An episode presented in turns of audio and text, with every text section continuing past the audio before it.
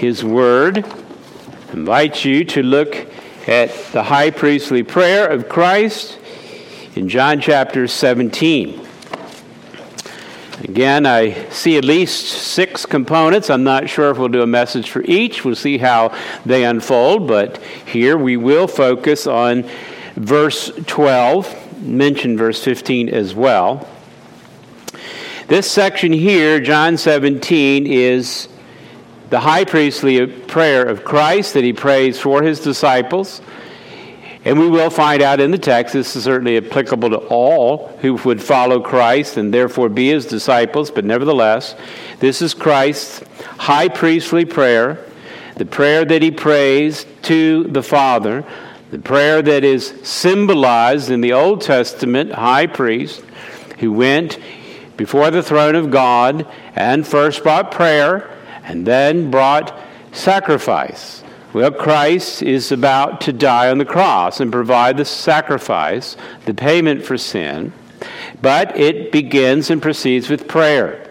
And here we get an insight into what this prayer is about. This first part of it here after he part, prays about his, his own glory to be manifested in the first five verses, his glory to be manifested in the disciples themselves, his glory meaning his the beauty of his divine perfections that is his disciples are conformed to christ manifest that glory in the world. Here we have a specific prayer for the saints. As we've already noted one is for their unity. Fundamentally unity with god and that unity as we've talked about comes only through the son it is through the Son that you will be united to God, and that union then does overflow into the union of one another, even in this temporal life. That is the basis of our gathering together as saints. It's not because we like the same kinds of clothes or foods or habits or doing things. In fact, the beauty is to see true diversity which is not external, but really just different thoughts and ideas and practices, but one unity, and that is Christ. That is what's first and foremost. Other things we can think about and debate about and, and make good decisions and seek wisdom on, no doubt, but Christ is first and foremost. And it's for that unity that Christ prays. How could he bring together these disciples, as we mentioned, who are so diverse? I mean, uh, the example I gave last week was uh, Matthew, the, the sellout, a tax collector, right? And then you had Simon the Zealot, who was the political activist, if you will. They would have been opponents. What brought them together? It is Christ. Christ alone. And Christ is the answer to the question that our world asks why can't we all just get along? Because you must be conformed to Christ. That's the answer. Anything that doesn't look like Christ needs to be chipped away. Well, he prays for that unity. Our focus, though, this, this morning, however, will be on verse 12, which is, if you'll note here, it does talk about Christ guarding his people. And, and hence the imagery of this that those that are in Christ are guarded by God. And it is through the means of Christ's high priestly prayer in which he says in verse 12, I have guarded them.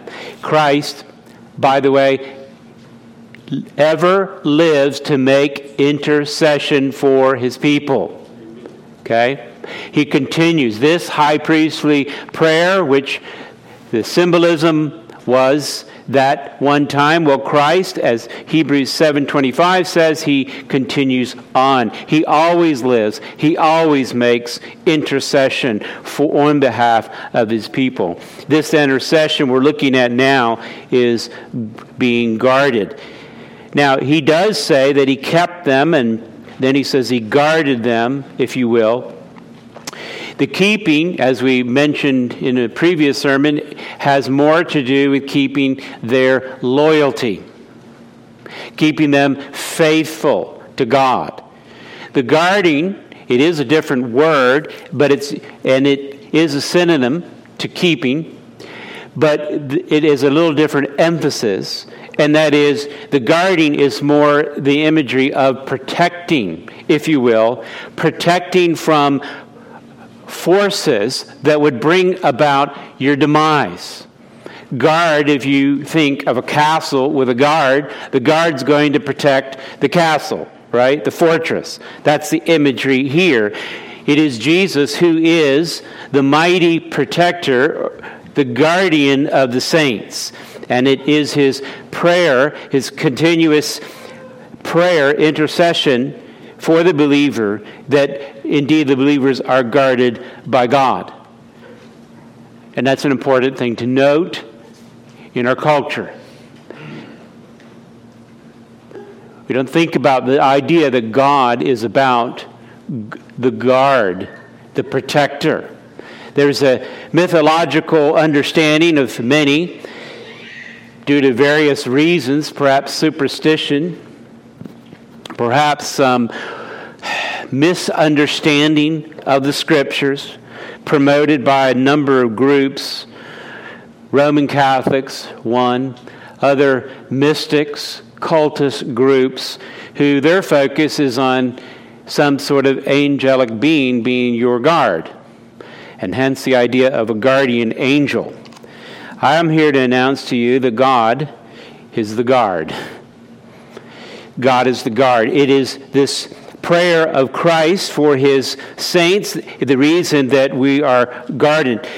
He may send out and dispatch immaterial beings, angelic beings, if you will, to accomplish His will and His purposes, but they are just ministers, or they are servants of Almighty God.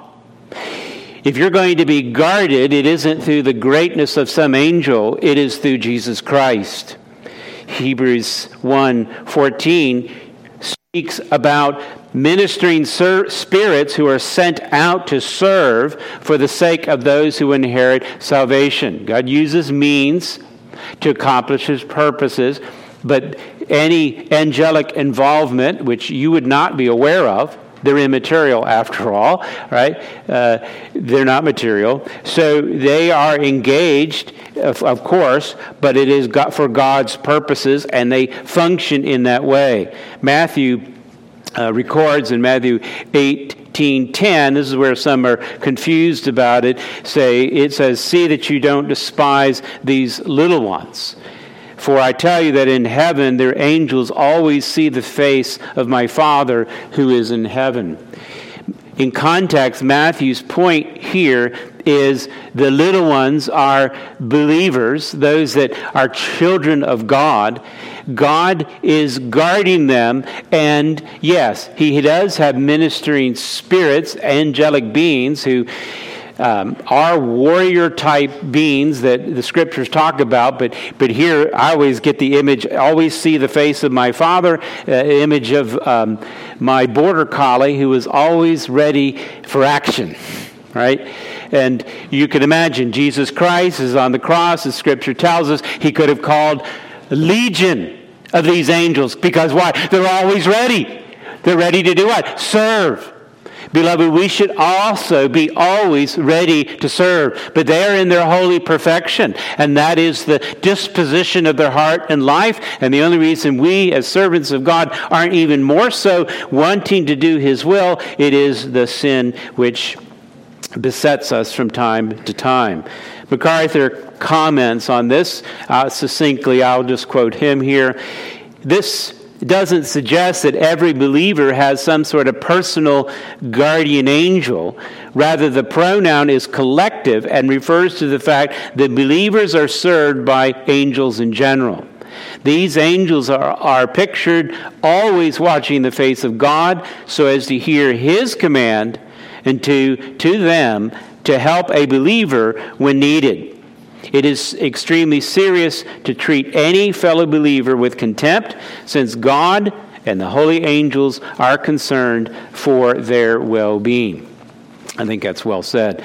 Believers, ultimately, the, what I wanted to emphasize, you're guarded by Christ. You're guarded by God. He may dispatch ministering servants to help accomplish to his will, but nevertheless, it is God and his will.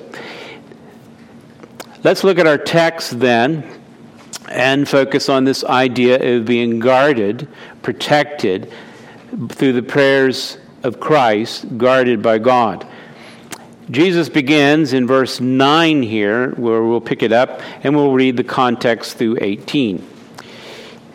Jesus says, I'm praying for them. I'm not praying for the world, but for those whom you have given me, for they're yours. All mine are yours, and yours are mine. And I am glorified in them. And I'm no longer in the world, but they are in the world, and I'm coming to you. Holy Father, keep them in your name, which you have given me, that they may be one, even as we are one. While I was with them, I kept them in your name, which you have given me. I have guarded them, and not one of them has been lost except the son of destruction that the scripture might be fulfilled. But now I'm coming to you, and these things I speak in the world, and that they may have my joy fulfilled in themselves. I've given them your word. And the world has hated them because they are not of the world, just as I am not of the world. I do not ask that you take them out of the world, but that you keep them from the evil one. They're not of the world, just as I am not of the world. Sanctify them in the truth. Your word is truth. As you sent me into the world, so I have sent them into the world. Let us pray. Father, I do pray that we will listen to the very prayer of Christ, be comforted and be encouraged by it. May we have a sharper conviction to obey your will and to enjoy the joy that is provided in Christ Jesus for those that are in communion with Him. I pray this in the sanctifying name of Jesus Christ. Amen. Now, my focus here, in, if you'll notice here in verse 12, he says, I've guarded them. I've guarded them. Jesus is referring to his idea here in the with those particular disciples. He was physically with them. Now he's going to physically leave, if you will. But they still need to be guarded. This dynamic of guarding and protecting, it's going to change. It is through his intercessory prayer. It is through a triune God who will guard and protect the believer. The believer, by the way, must be guarded. Your faith must be protected so that you will not be lost, verse 12, as the son of perdition. That you will endure to the very end. There are many things to be guarded from, but I'm going to highlight just three for the sake of time. I've noted them on the back of your worship folder, I think, if I can find mine. In Any case, I think it's something to the effect of, and I change these words from time to time, but often alliterate them just to help me remind myself of what they are, and then I change them and then I forget them. Any case, denial. You need to be guarded from denying the faith. The second one is you have an adversary, the devil, and you need to be guarded from him. And the final is your own destruction or damnation. Believer, you need to be protected from those influences. You will find them here in our text Deduced, certainly, I agree, but nevertheless, you'll find them here, and it's on those that I would like us to focus on this morning. Those things that Christ is praying, protecting us from, guarding us from. If you notice, as I mentioned before in verse 12, Jesus looks back on his ministry and he says, I kept them. I kept them in your name. That is, I kept them faithful to your name, loyal, if you will. Now he says, he adds this phrase, I have guarded them. This expands this concept of loyalty to protection for the saint so that indeed you will not be overcome by these elements that are against you, that are warring against you. Your own flesh, the devil, and the consequences of giving in to those things, the very destruction of your soul. Jesus is praying. He is praying for his disciples to the very end. Now, note here in our text, this is contrast to Judas, who he sends away. He says, I lost none of them except Judas because this was ordained by God. The scriptures needed to be fulfilled. How, how, were the scriptures fulfilled? Because God had already determined what would happen. He didn't make Judas become a betrayer. This was the condition of his heart. Might I say, this is the condition, the natural state of every fallen man. They hate God. Now, they might smile while they do that. They might think in their mind that they don't, but they do. And it is demonstrated ultimately in the fact that you will not glorify God for who He is. That's wicked enough. We might think of wickedness in different terms and ways, but this is indeed the son of perdition, and it is evidenced in his betrayal, his hypocrisy, and how he sells out Christ. None of the disciples that he's praying for, and note in verse 9 and following, He's not praying for the world. He's not praying for Judas in that way. He's praying for his disciples. Why? So they wouldn't become Judas. So they wouldn't betray the faith. So they wouldn't be filled with the devil. So that they wouldn't be destroyed. The only reason that you are faithful and don't deny the faith, the only reason the devil doesn't overcome you, and the only reason you're not destroyed is through the prayers of Jesus Christ. No wonder we receive communion with him and think about him and respond in great praise and great glory for his work on behalf of his people. None will be lost because Christ is faithful. And even if you're not faithful, he is. He is faithful to the end. Believers are secure not because they said some sort of mantra, not because they went through some sort of ritual, not because they got baptized in water. It is because of Christ.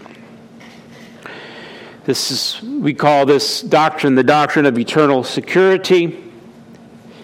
It's a doctrine that describes a person's it doesn't describe a person's act or actions in time, but rather the continual intercession of Christ guarding his beloved. He made a promise. What was his promise? Do you remember? I will raise him up on the last day. Jesus is not a liar, and he's going to do it. He'll accomplish it.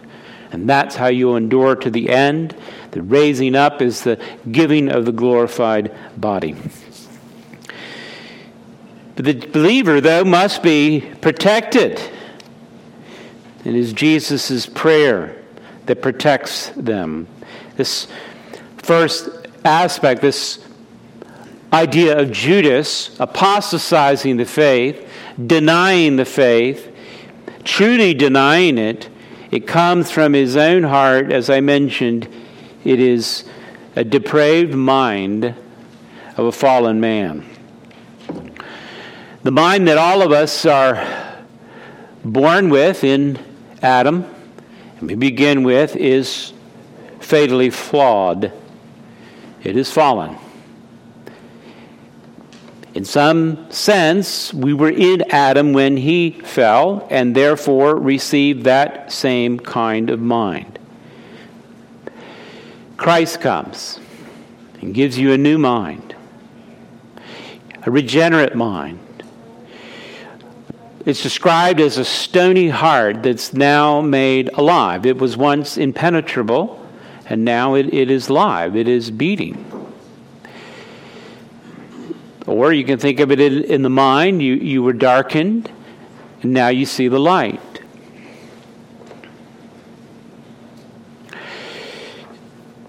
But it is still flawed in that there is sin that remains in this temporal life, in the life of the believer. And that's hard for some people to get a grasp on. They think, oh, well, you became a Christian, so why'd you do that wrong thing? Because you will still wrestle. You'll wrestle with your own mind and thoughts. You will wrestle with the devil and the destructive forces thereof. Luther called this theology simul justus et peccator. In Latin, it simply means that believers, in one sense, are sinners and saints. Saints, as we mentioned, because of the payment of Christ for our sin. Saints, because of the perfection provided in Christ. But yet, in this temporal life, every one of you is going to die. Because the wages of sin is death. The good news is the gift of God is eternal life through Jesus Christ our Lord. He will raise you up. But in this life, you're going to wrestle with that part of unredeemed humanity that remains even in regeneration. You're not perfect in this life. Now, God will bring about many things in your life to chip away those things that don't look like Christ in your life. But yet, you will always struggle with this to some degree. Paul uh, describes this doctrine, I'll read it for you in Romans 7, as he thinks of himself here, the greatest saint that I could ever imagine, right? The Apostle Paul. His, his, his uh, statement about himself, yeah, he will be a saint, right? A holy one. And yet he can also say, Oh, wretched man that I am. Right? Who will deliver me? And he praises it is indeed Christ who will deliver him. He explains this in Romans 7 17. He says, it's no longer I who do it, but, but sin that dwells in me. That's where we get the idea of indwelling sin or remaining sin. That sin that remains, that part of unredeemed humanity that is part of your life that you will struggle with, that will die when you die, and you will be raised up in a glorified body. He says, For nothing for I know that nothing good dwells in me.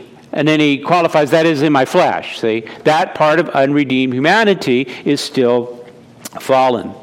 I, but he describes the struggle this way I have a desire to do what is right. Why does he have a desire to do what is right? because he's been given a new heart, new direction, new perspective. So there's something inside that wants to do right, but I don't have the ability to carry it out. By the way, it'll. Uh, this is a different sermon, but it'll be carried out through the power of the Holy Spirit, not in your flesh.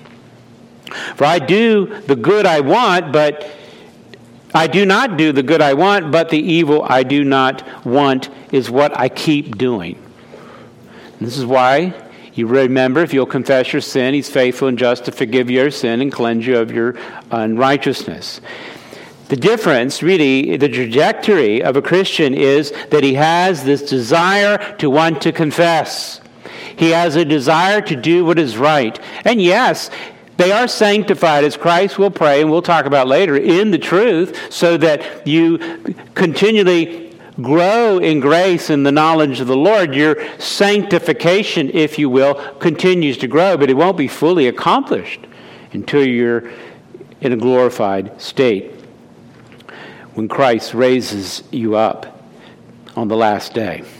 In the interim, right now, here between the regeneration of the Spirit and the glorification of the flesh, you must be protected. You must be guarded. Be aware of that. You must be guarded that indeed that you will not abandon the faith, that you will not follow the desires of the flesh and be destroyed by the devil. The depravity of your heart, these various sinful actions that we, we do begin in the mind. James talks about this in James 1, verse 14. He's talking about temptation. A person is tempted, James would say, when he is lured and enticed by his own desire. He's talking about his own evil desire on the inside. That desire, when it is conceived, gives birth to sin. And when sin is fully grown, it brings forth death. It begins in the mind, it acts out in the life. And you see the dilemma, don't you? We're in this battle with our own mind. We're wrestling with it. We, we, we want to do that which is right. We've given, been given the mind of Christ, and yet there is a sin that remains that we must battle against. The hymnist wrote about the blessing, oh God, that comes at that very time. He calls it a fount of blessing. Oh, to grace, how great a debtor daily I'm constrained to be. Let thy goodness, like a fetter, bind my wandering heart to, to thee. You get the imagery? That's where it comes from. Prone to wander, Lord, I feel it. Prone to leave the God I love. Here's my heart. Oh, take and seal it. Seal it for thy courts above. Why do people abandon the faith? There's much thought on that. Parents have great concern about their children who have been exposed to the truth, then go off into their career, the world, if you will, college. They're exposed to things perhaps that they didn't hear about or circumstances they don't know, and they abandon the faith. This is, this is a problem that many quote unquote evangelicals talk about. Solutions have been given and books written, and some of which are, well, should have better discipline in the home, instruction, and guidance prior to leaving the shelter of home. The church needs to be better in presenting these truths. I think all of those are good and should be there, but don't neglect the fundamental and foundational thing. It's a heart issue. External actions won't bring about a change of heart. Now, drag them to church. I'm all for that. Require that. Yes, you should. Expose them to that, but also warn them to examine their own heart to see if they're in the faith. Are there any true desires on the inside, not to please mom and dad, but is there love and affection for Christ? I submit to you that the reason these children walk away, or someone perhaps that publicly has been in the faith a long time and then uh, turns away. They, we call this apostasy, right? I submit to you the reason they do is not because of lack of training and instruction and discipline and all of that. I'm, I'm all for all those things. But you know, the real problem is they never had it to begin with. They were not walking in the faith to begin with. It may look like they're walking in the faith. They, they might have filled out the right forms and charts and, and underline the right things in their Bible, but they never had it to begin with. Don't take my word for it. Take an inspired apostle who got this word from the Holy Spirit. John himself would write in his epistle 2:19 to explain. They went out from us 1 John 2:19 but they were not of us. For if they had been of us, they would have continued with us. Why they go out? That it might be plain that they are not of us. And this is important to make that distinction and to tell them, you're not a Christian. Come to Christ. Continue to preach the gospel to them. Don't comfort them in, oh, well, you said some little statement at one time and, and you went through some sort of ritual. Maybe Christ will take you in the end. No, he's not. Repent and believe on the Lord Jesus Christ. Pray that. I, I'll just say this as a side, too, with mine uh, children as well, experience that I had. Listen, they grew up in a Christian home. All of them confessed Christ as Lord, but it needed to be demonstrated in their life. And I continually challenged them on it then and continually challenge them on it now. Examine your own heart. Yeah, let them say the sinner's prayer a thousand times. I think that's good. Fine.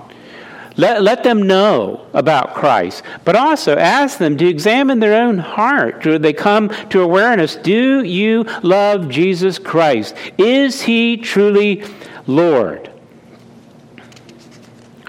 This abandonment of Christ, and in our text it notes the son of perdition, Judas himself, makes it evident that he never embraced them.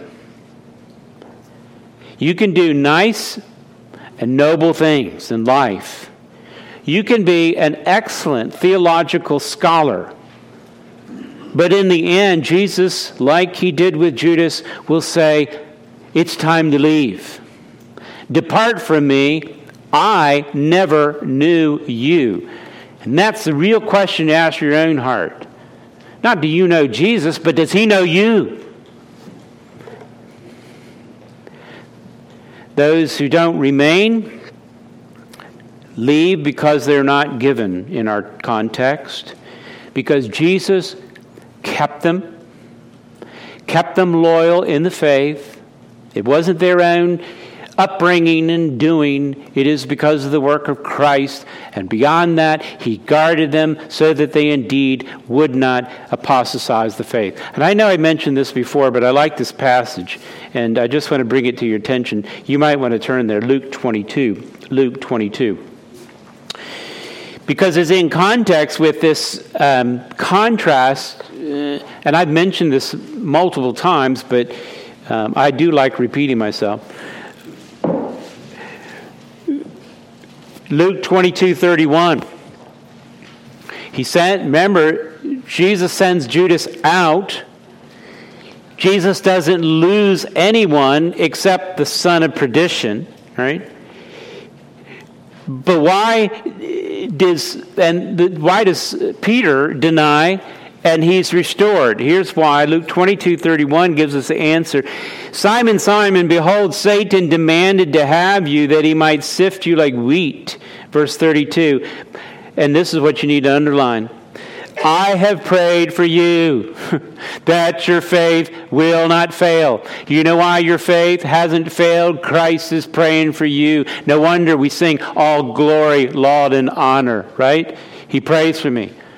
I gave my heart as a teenage boy to Christ, didn't grow up in a Christian home, wasn't even uh, helped, educated by great truth, went to a secular school, all of that against how in the world looking back on it now as a child did i did i remain faithful in the lord? Was it because i'm just a great guy? No it's because christ prayed for me.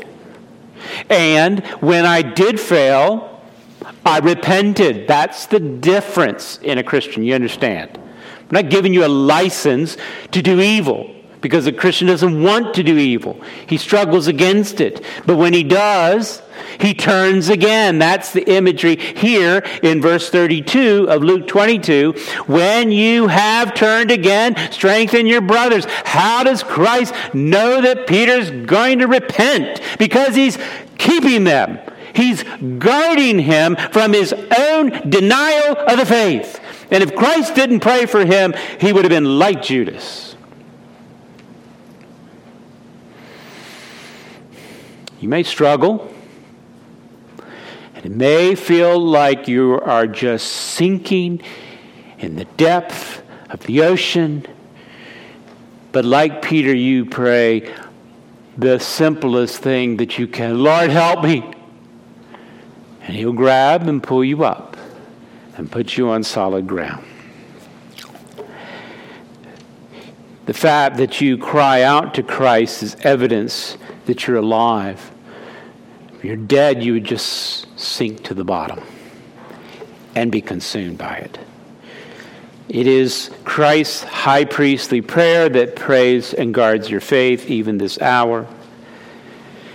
The adversary is mentioned here in this Luke 22. We're going back now to our text in John 17 to talk about the second aspect that is, this evil one, the devil.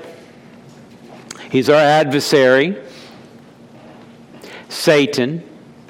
He demanded Peter. I suppose it might be, and I don't know this, but why Peter pointed out, particularly he is a disciple of Christ, we, we know what will happen in his life and his influence in proclaiming the gospel. But nevertheless, why is, he ha- why is Satan demanding Peter? I think this adversary recognizes Peter's failures and says, Look, he's breaking your law. He deserves destruction. Let me have him. He's failed the righteous requirements of the law. Satan is an accuser of the brethren, and this is what he does. Book of Revelation, chapter 12, talks about that. In our text, and notice in John 17, if you're back there, drop down to verse 15 because this ties into 12 what Jesus is guarding them about. He doesn't take them out of the world, verse 15, that is this culture, the society where we live. But, but what is he praying? Ultimately, what is he guarding him from? Number two, the devil. I pray that you keep them from the evil one. The evil one is the devil and those under his influence, including demons, false teachers, apostates, atheists, and, beloved, even agnostics. Somebody asked, What's the difference between an atheist and agnostic? And they replied, I don't know and I don't care. But I digress.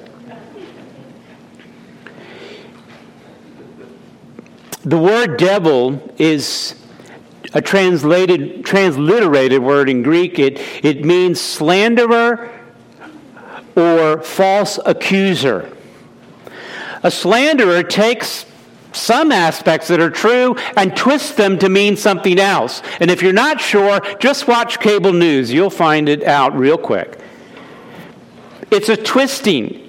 It's a false accusation in the end because they don't look at context. They don't look at uh, the way things are intended. They try to make them appear differently.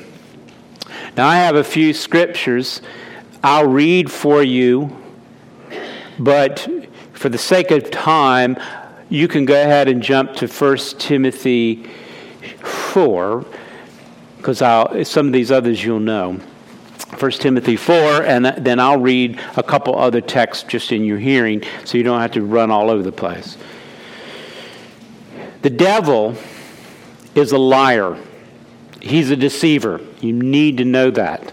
The accuser of the brethren is not making this accusation on fact, he's making it up. He is a liar. He is twisting, slandering. Jesus confronted people who rejected him, leaders, religious leaders who rejected Jesus Christ, and his rebuttal to them in John 8 44, if you remember, he says, You are of your father, the devil, and your will is to do your father's desires. He was a murderer from the beginning. He doesn't stand in the truth because there's no truth in him. By the way, contrasted that to Christ, who is what? Truth incarnate.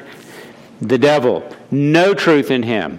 So when he speaks, he speaks of his own character, for he is a liar and a father of lies. You want to know where lies come from? Right there from the devil, the liar himself.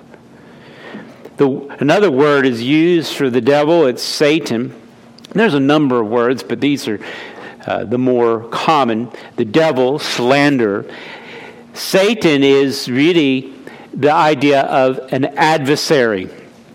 An adversary. Peter, who had great experience with all of this, who Satan desired to sift him as wheat, right, writes in his epistle, and I'll read it for you in your hearing, 1 Peter 5 8. His charge, applicable to you today, is to be sober, to be watchful. Why? Because your adversary, the devil, adversary, the devil, the enemy, if you will, prowls around like a roaring lion seeking someone to devour. That is the circumstance in which exists even now. I mean, if there was some wild animal outside that door, I think you would be a little alert about it, wouldn't you? You would be mindful, watchful, careful. Oh, beloved, recognize there isn't a moment of the day that doesn't go by that your adversary would love to take you down. And so the charge is to live watchful, a sober life, and to do this resist him firm in your faith. Resist him firm in your faith. It is Christ who will give you the strength to indeed resist the devil.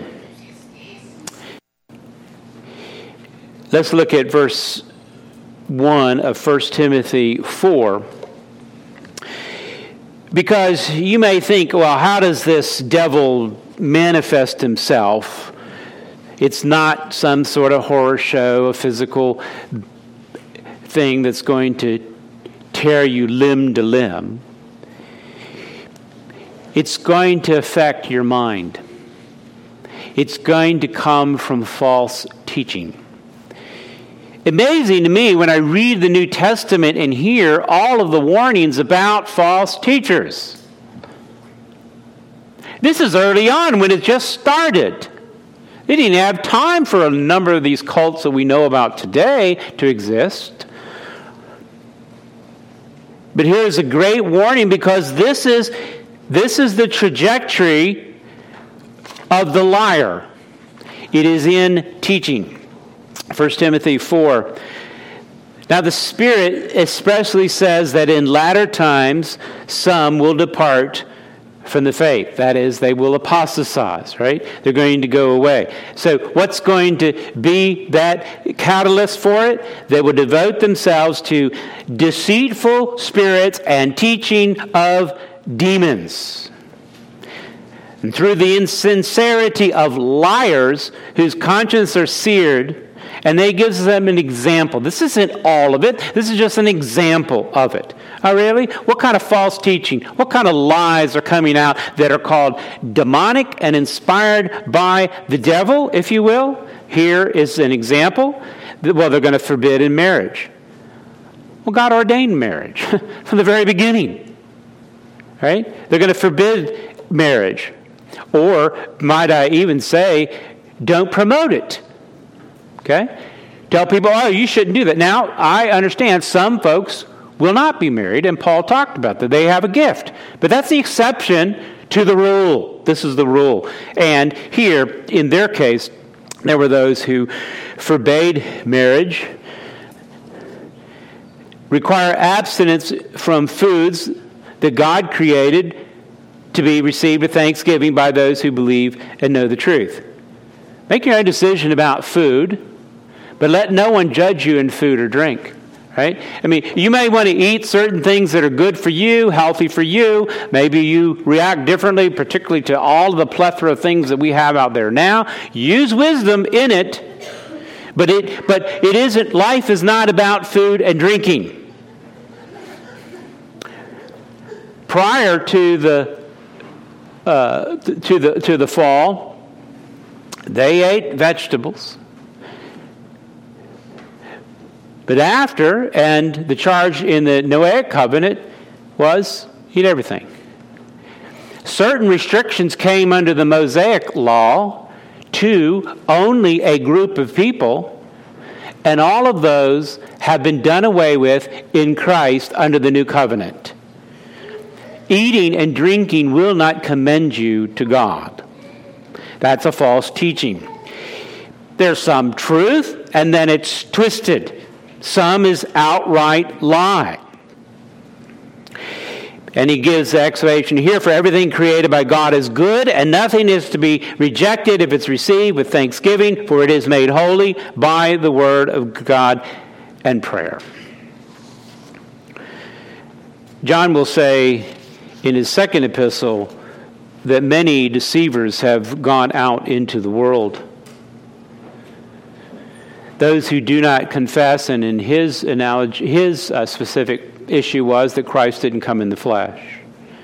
Anyway, he says that person that would deny the humanity of Christ is a deceiver and the antichrist, that is, against Christ. Watch for yourself so that you don't lose Everyone who goes ahead and doesn't abide in the teachings of Christ doesn't have God. The devil is your adversary, and he's a pretty tough one.